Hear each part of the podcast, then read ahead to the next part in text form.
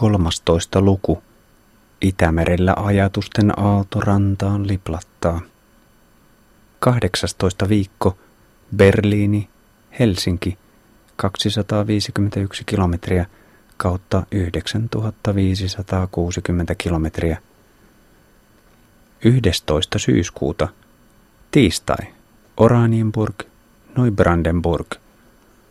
112 kilometriä kautta 9421 kilometriä. 45 euroa.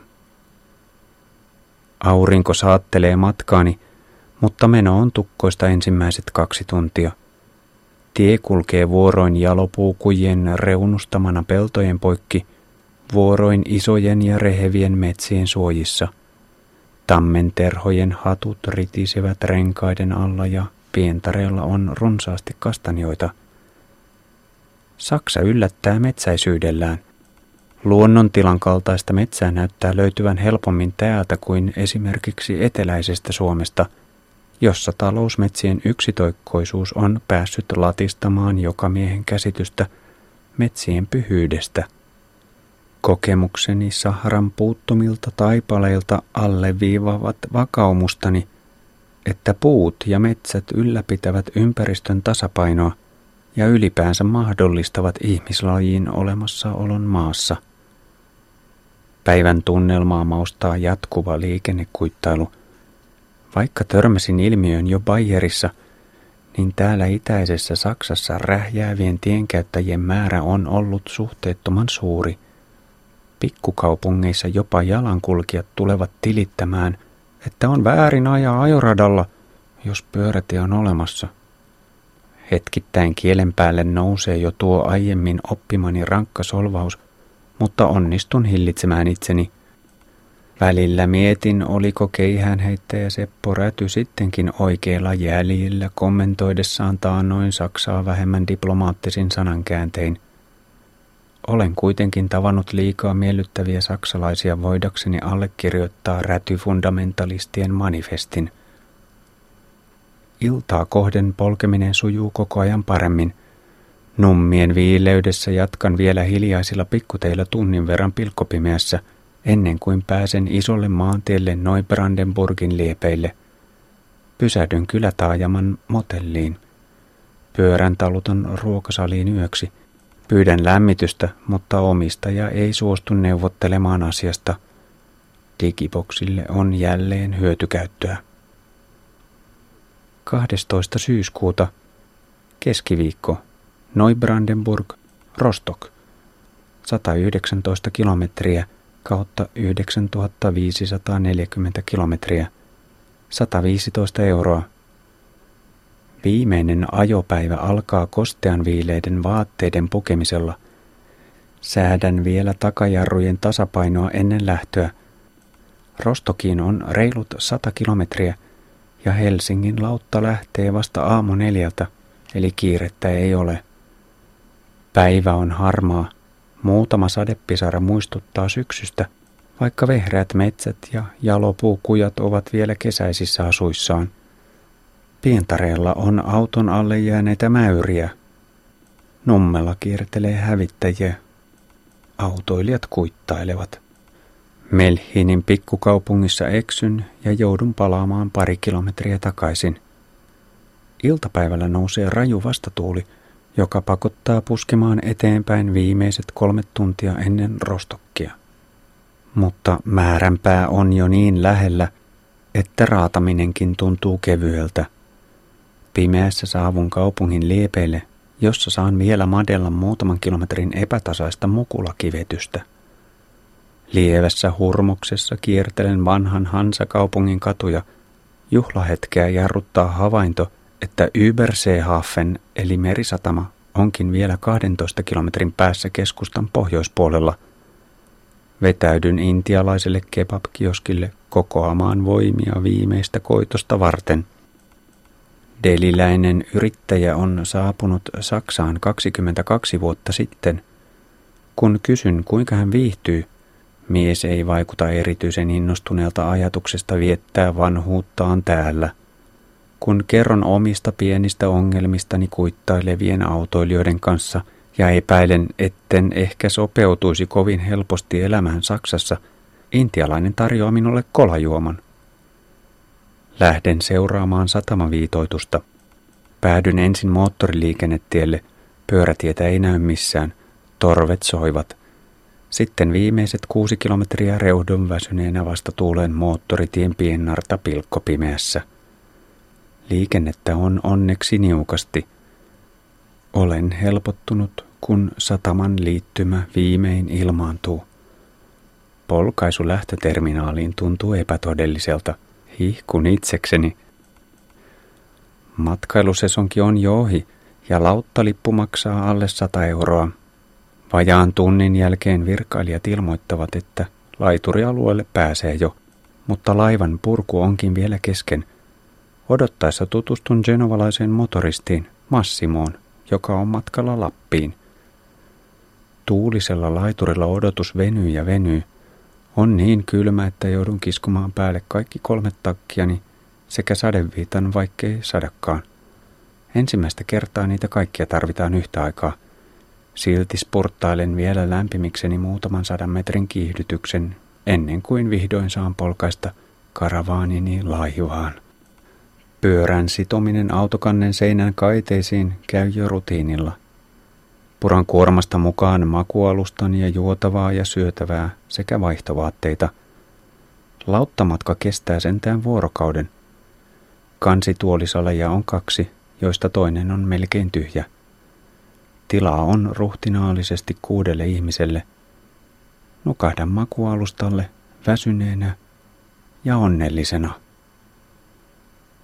13. syyskuuta, torstai, Rostok, Suomenlahti, 0 kilometriä kautta 9540 kilometriä, 24 euroa. Huoneen hämärässä hiljaisuudessa nukkuu hyvin.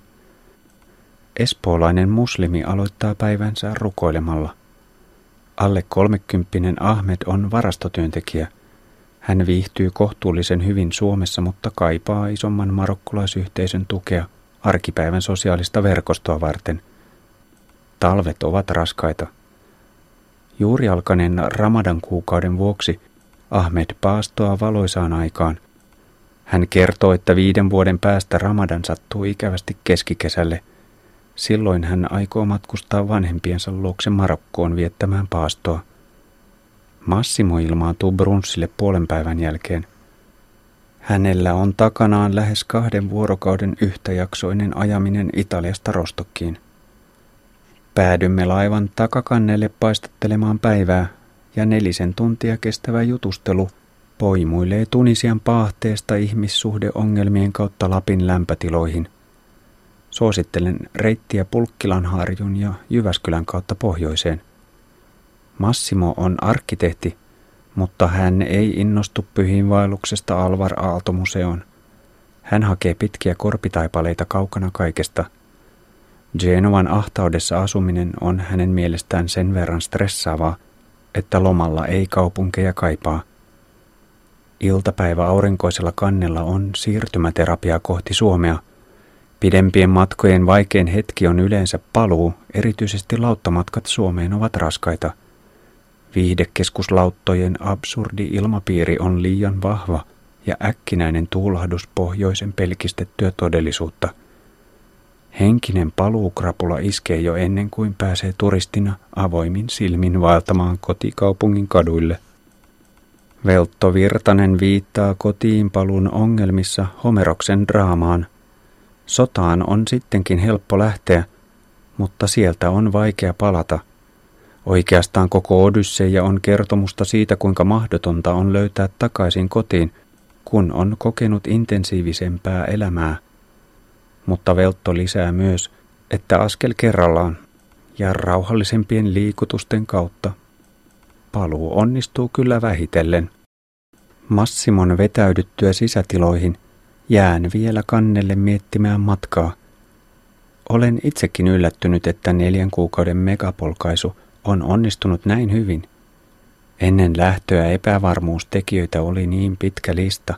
Muistan synkän epäilyksen tunteen, joka hiipi päälle menomatkalla jo sateisen harmaassa Tallinnassa, kun valvotun yön jälkeen revin kuormaan jyrkkää ylämäkeä ja pyörän keskiöstä alkoi kuulua ihmeellistä rutinaa. Pyörä on kestänyt kuitenkin koko matkan, vaikka rengastöihin on tuhrautunut lähes viikon verran nettopyöräilyaikaa. Tien päällä on pitänyt vaihtaa 16 katkennutta pinnaa ja kiinnittää kolme irronnutta pinnaa. Rengas, rumban saldo on kahdeksan ulkorengasta ja kymmenkunta sisärengasta. Uusia takavanteita olen hankkinut kaksi – ja polkimetkin on pitänyt vaihtaa kahdesti, mutta vaijerit ja yllättäen jarrupalatkin ovat kestäneet perille saakka. Vanneongelmat ovat seurausta hirmuisesta kuormasta. 40 kilon paino, joka on ensisijaisesti takapyörän päällä, on liikaa. Varusteita olisi pitänyt karsia ja painoa jakaa etupyörälle. Etulaukkujen käytöstä minulla ei ollut aiempia kokemuksia – enkä ehtinyt perehtyä asiaan ennen lähtöä. Sujuva taajamaajo ja muun liikenteen seassa pujottelu vaatii ketterää ohjausta ja etulaukkujen kanssa ohjaus muuttuu raskaammaksi. Etupaino vaikuttaa myös ylämäkirehkimisen ja alamäkilaskettelun luonteeseen. Vanneongelmia olisi vähentänyt myös todella reipas investointi takavanteeseen. Lähdössä alla ollut vanne oli hyvä ja reilusti arvokkaampi kuin pyörän alkuperäinen osa, mutta sekään ei riittänyt. Olisi luultavasti pitänyt investoida takavanteeseen yhtä paljon kuin koko muuhun pyörään lähtöhuollon yhteydessä. Myös pinnoituksen hienosäätämisen opettelua olisi pitänyt syventää tai pysähtyä matkan varrella säädättämään pinnoitusta asiantuntijoilla – Rengasrikkojen määrä johtuu ajautumisesta huonolaatuisten ulkorenkaiden kierteeseen. Hyvät lähtörenkaat kestivät mainiosti, takarengas Sisiliaan ja eturengas Korsikaan saakka, mutta matkalta hankittujen muutaman euron perusrenkaiden kudokset eivät ole kestäneet vaihtelevan tienlaadun, rajun kuumuuden ja ylikuorman yhdistelmää. Ne ovat myös suojelleet puutteellisesti sisärenkaita. Rengastyökalujen terävöityminen ahkerassa käytössä reikiä aiheuttaviksi on ollut täydellinen yllätys. Suomesta ostetun taitettavan vararenkaan kanssa tapahtuneet sisärenkaan räjähtämiset Tunisiassa ovat mysteeri. Ehkä viimeisimmän takavanteen vaatimat pitkäventtiiliset sisäkumit olisivat voineet olla laadukkaampia – Ylikuorman karsimiseen olisi pitänyt perehtyä paremmin, mutta olen ollut liikkeellä sillä ajatuksella, että ajoaikaa tärvääntyy mahdollisimman vähän ylimääräisiin ja hankaliin hankintaetsintöihin. Tästä periaatteesta olisi voinut jonkun verran tinkiä.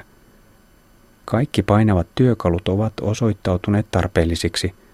Lyhyt jakoavain, ruuvimeisselit, hohtimet, kuusiokulma-avaimet, pinnojen puolausavain, polkimen ulosvedin, vaihdepakan purkamiseen lukkorenkaan avain ja ketjuruoska, leikkurit. Varaosista vain jarrupalat ja vaijerit ovat olleet ylimääräisiä. Sen sijaan pinnat, polkimet, sisärenkaat ja varaulkorengas ovat kaikki olleet tärkeitä, samoin paikkausvälineet. Nippusiteet, putkimiehen teippi, nailonpaikat sekä kiinteät ja joustavat kuormasiteet. Kaikki kolme etulamppua ovat olleet käytössä – kun yhden etulampun kiinnike hajosi Tunisiassa. Varatakalampua en tarvinnut. Teltta, kaksi makualustaa, makupussi ja silkkinen pussilakana eivät ole lisänneet painoa liikaa, yhteensä alle neljä kiloa. Mukana on ollut kilon verran ylimääräisiä polvia, ranne- ja nilkkatukia. Näitä olisi voinut karsia, mutta polvien ja ranteiden kestäminen ilman mitään särkyjä on ollut yllätys. Oletin myös väärin, että kerrosmaisesti käyttämieni keveiden polvitukien yhdistelmät olisivat menettäneet ryhtiään pitkällä matkalla. Takkeja on kolme, kaksi ajotakkia eri lämpötiloihin ja illaksi vuorellinen tuulitakki. Painavamman ajotakin olisi voinut jättää kotiin. Varakengät ja ajohousut lähetinkin Roomasta Suomeen – Muutakin varavaatetusta olisi voinut karsia matkan yli 40 asteen lämpötilavaihteluista huolimatta.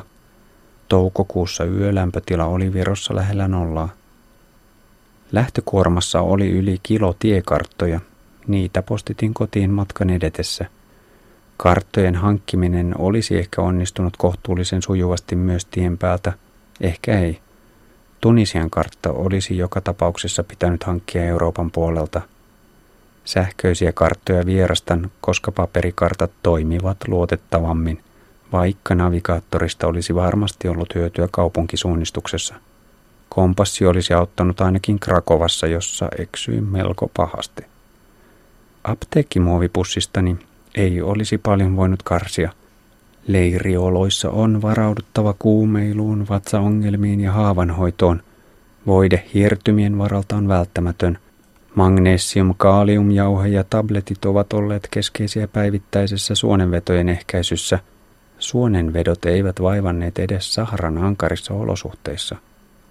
Mineraalihiekka ja vitamiinit ovat tukeneet ravintokokonaisuutta – Söin vähän liian vähän tuoreita vihanneksia ja hedelmiä. Lähtiessä ylimääräisenä painona oli kilon verran ksylitolipurukumia hammashoitoa varten. Vähempikin olisi riittänyt, sillä varastoja olisi voinut täydentää pitkin matkaa turistialueella, jopa Tunisiassa. Ruokaa on pitänyt raahata reilun parin kilon verran leirielämän ja taukotankkauksen takia. Mantelit, seesamin siemenpatukat ja rusinot ovat olleet tehokkainta varamuonaa. Juomamäärä kasvoi kuumassa rajusti. Äärioloissa oli pahimmillaan pakko raahata jopa 10-11 litran nestemäärää, ja tästä painosta vain kolme kiloa mahtui rungon neljään juomapulloon. Matkan budjetti on pitänyt oletettua paremmin. Päivittäiskulujen ja lähtöinvestointien yhteissumma on noin 6000 euroa. Tästä reilut 1000 euroa kului lähtöhankintoihin – teltta, makuupussi, Gore-Tex, varakengät, rokotukset, varaosia ja pyörän täydellinen huolto. Kaikki liikkuvat osat uusittiin. Matkan päiväkulujen keskiarvoksi jää 40 euroa ja summaan sisältyvät myös yhdeksän lauttamatkaa, kaksi vannetta ja kaksi jalkapalloottelua. Lähtöä edeltäneet pelot varkauksista ovat osoittautuneet pahasti liioitelluiksi. Perushuolellisuus, mahavyö ja pari hätärahapiiloa kuorman seassa ovat olleet täysin riittäviä varatoimia. Pienten taajamien kauppojen vierustat ovat turvallisia pysäköintipaikkoja niin Italiassa kuin köyhemmässä Itä-Euroopassakin. Huoli siitä, kuinka telttailu sujuu, haihtui ensimmäisten öiden jälkeen, vaikka aivan ensimmäinen viileä aamu kostean soisessa metsikössä olikin ankea – Pienelle teltalle löytyy näkösuoja vaatimattomastakin pusikosta myös tiheään asutulla seudulla. Olen kuitenkin ollut huolellinen siinä, ettei maastoutumistani huomattaisi, etten jäisi missään määrin potentiaaliseksi ryöstökohteeksi. Hitaiden aamutoimien vuoksi hikisten ja sateessa kastuneiden vaatteiden kuivaus onnistui leirioloissa hyvin niin kauan kuin pouta-aamuja riitti – Paluun syksyisemmissä oloissa aamupukeutuminen ei ole enää ollut kovin miellyttävää. Usein ei edes hotelleissakaan. Lämpöpatterit ovat Keski-Euroopan syksyssä ylellisyyttä. Ensimmäinen kuukausi sujui täysin ilman terveysongelmia. Sitten vilustuin Apenniinien viileydessä, kun en ymmärtänyt suojautua kiipeilyhikoilun jälkeen ylipitkällä tauolla ja laskettelun alkaessa – Täydellinen toipuminen vei yllättävän pitkään. Afrikassa riesaksi osoittautuivat säären pintahaavan hoito ja monet ripulit, mutta lopulta nekään eivät haitanneet menoa kuitenkaan liikaa. Huolellisempi ruokapaikkojen valinta olisi ehkäisyt kolme neljä ripulia. Kraanavettä en Tunisiassa juonut. Rajussa kuumuudessa omien rajojen ja oikeiden päivärytmien etsimien vie aikansa – Levon ja rasituksen sopiva suhde löytyy vain omaa kehoa kuuntelemalla.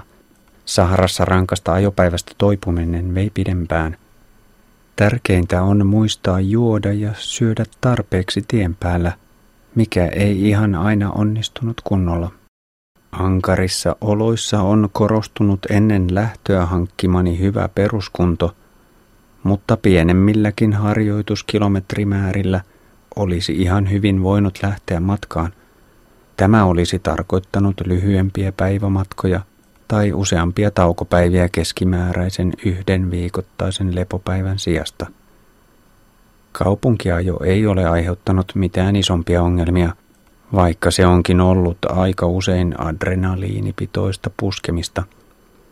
Jos Helsingissä selviää ruuhka-aikana Hämeentiellä kurvista Hakaniemeen tai Mekeliinin kadulla Töölöstä Ruoholahteen, niin on jo tarpeeksi vahvoilla myös keski- ja etelä-eurooppalaisen kaupunkiajon vaikeuksien kohtaamiseen. Hengityssuojaimen käyttöä kannattaa kuitenkin harkita. Matkan iso ja innostava löytö on ollut vuoristoajo, jota jännitin ennakkoon. Kymmeniä kilometrejä pitkissä nousuissa pitää vain muistaa mennä tarpeeksi hitaasti. Kysymys on pikemminkin kärsivällisyydestä kuin mistään muusta. Tarpeeksi kevyet välitykset kuuluvat asiaan.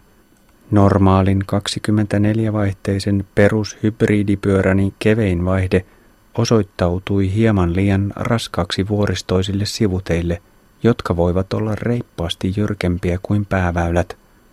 Alamäissä tienpintaa pitää tarkkailla huolellisesti koko ajan irtohiekan ja kuoppien varalta, ja muun liikenteen liikkeitä pitää osata ennakoida, varsinkin taajamissa – Tiukoissa serpenttiinimutkissa ajautuu helposti vastaan tulevan kaistalle, ellei jarruta ajoissa.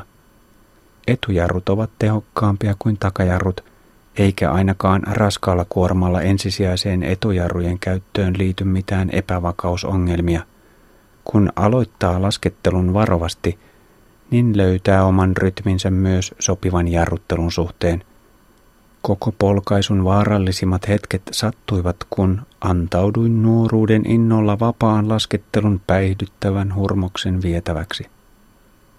Pyörällä matkustaminen on hieno tapa tutustua erilaisiin maisemiin ja kulttuureihin. On aikaa perehtyä ympäristöön. Megapolkaisuni on avannut uusia ulottuvuuksia paitsi Keski-Euroopan ja tietysti Tunisian kokemiseen, mutta myös Italian ymmärtämiseen – vaikka Italia on minulle jo entuudestaan tuttua seutua. Euroopan ulkopuolella ja islamilaisessa maailmassa käväisy kymmenen vuoden tauon jälkeen on ollut raikas tuulahdus laajemmasta maailmankuvasta. Pitäytyminen tiukasti Eurooppa- ja Suomi-keskeisessä maailman jäsentämisessä kutistaa inhimillisen todellisuuden ymmärtämistä. Mittasuhteet hämärtyvät helposti – kun esimerkiksi median rummuttama terrorismin leima lyödään kokonaisiin kulttuureihin, aivan kuin kaikki suomalaiset olisivat kouluissa ammuskelevia epätoivoisia synkistelijöitä. Jäsentymättömän ja yksipuolisesti painottuvan tietomassan tsunamit vyöryvät olohuoneisimme liian usein. Tästä on selvänä merkkinä niin Suomessa kuin muuallakin Euroopassa – lisääntyvä vieraiden kulttuurien vieroksunta. On ikävää ja vastuutonta, että muukalaisvihalla kerätään löysiä irtopisteitä politiikan tekemisessä, kun todelliset arjen ongelmien syyt ovat jossain aivan muualla. Globalisaatiolla on niin monta ulottuvuutta, hyvää ja huonoa, todellinen isänmaallisuus ja oman kulttuurin arvostaminen jättävät tilaa myös erilaisuuden hyväksymiselle – Matkan antisiirtymä riittinä uuteen elämäntilanteeseen on ollut vahva, vaikka elämän perimmäinen tarkoitus ei välähtänytkään häikäisevänä valaistumisena aavikon pelkistetyn ankarissa olosuhteissa, niin neljä kuukautta tien päällä ovat antaneet riittävästi aikaa ja etäisyyttä miettiä oman maallisen vaelluksen vaiheita, jotta voin helpommin hyväksyä sen, ettei mikään ole pysyvää – Uusi aamu tuo uudet haasteet, eikä etukäteen saa jäädä pelon ja epävarmuuden panttivangiksi muutostilanteissa, ei edes silloin, kun läheinen käy raskasta taistelua olemassaolostaan. Vetäydyn varhain yölevolle laivan kansituolisalin lattialle. Espoolainen Ahmed lupaa varmistaa aamuherätyksen ajoissa ennen satamaan tuloa. 14. syyskuuta, perjantai, Helsinki, 20 kilometriä kautta 9560 kilometriä. Ponnistan ylös jo ennen viittä. Aamutoimien jälkeen laskeudun ajoissa autokannelle tekemään kuormaa ja valmistautumaan hyytävään aamuun. Helsingissä lämpötila on kuusi astetta. Laiturilla poliisit puhalluttavat kaikki muut kuljettajat. Hurautan jonon ohi. Satamassa odottaa Ylen aamu-TVn kuvausryhmä. Suora lähetys sujuu paremmin kuin lähtiessä. Nuori toimittaja jännittää haastattelua minua enemmän. Itse olen euforisen rentoutunut perille saapumisesta ja naureskelen rengastöiden valtavalle määrälle.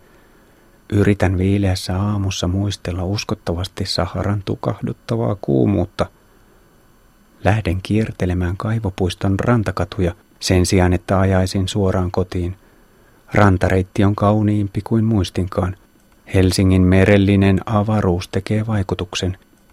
Esplanadin puistossa huomaan, ettei Runeberin päässä ole enää pulupikkiä estämässä siivekkäitä lepäämästä runoilijan päällä. Milloinkohan se on poistettu? Jo vuosia sitten. Turistin silmillä näkee herkemmin.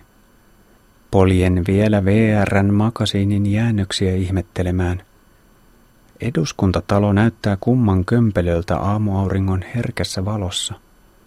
Pääsen kuormineni linnun laulun jyrkän mäen ylös keveimmällä vaihteella. Nousu tuntuu vain kovin lyhyeltä. Suuntaan kohti pohjoista. Harvoin ovat kilometrit näin kevyitä. Vähän ennen perille pääsyä saan soiton Itäpakilasta. Minua hoputetaan jo kotiin. Kerron olevani kohta lähikaupalla jonka kaksi vuotta sitten vaihtuneen nimen muistan kuitenkin kulttuurisokissa väärin. Kotipihalla on vastaanottokomitea. Vanhempieni lisäksi paikalla ovat Veltto Virtanen valtiovallan epävirallisena sanansaattajana, pyörän korjaustieteiden dosentti Koskinen Tapaninvainiolta, superystävä Vuokko sekä Tuulatäti.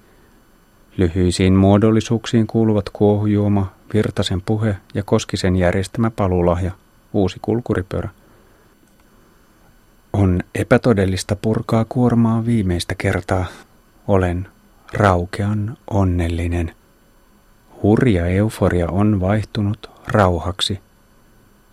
Matka on antanut syvän varmuuden, että selviän vaikeistakin hetkistä eteenpäin. Epilogi.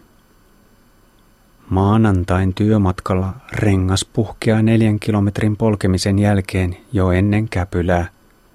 Suhtaudun rengastöihin kuin normaaliin asiaan kuuluvaan toimenpiteeseen. Varsinaiset oikeat vastoinkäymiset alkavat melko pian ja runsaasti matkan tuomaa energiatukea. Teksti-TV-toimitusta koskevat uudelleenjärjestelyt ovat raskaita ja ne vaativat samaa joustavaa sopeutumista kuin siirtyminen ilmastovyöhykkeestä toiseen. Vieläkin rankempaa on seurata lähietäisyydeltä äitini taistelua. Askel kerrallaan sairaus vie hänet syvemmälle tiettömälle taipaleelle, mutta toivo ei häviä missään vaiheessa, ja ehkä juuri sen vuoksi jää tärkeitä keskusteluja käymättä. Loppu tulee kaikesta huolimatta yllättäen, liian aikaisin – aivan liian aikaisin. Puolessa vuodessa koitos on ohi. Musta rastaan laulaessa.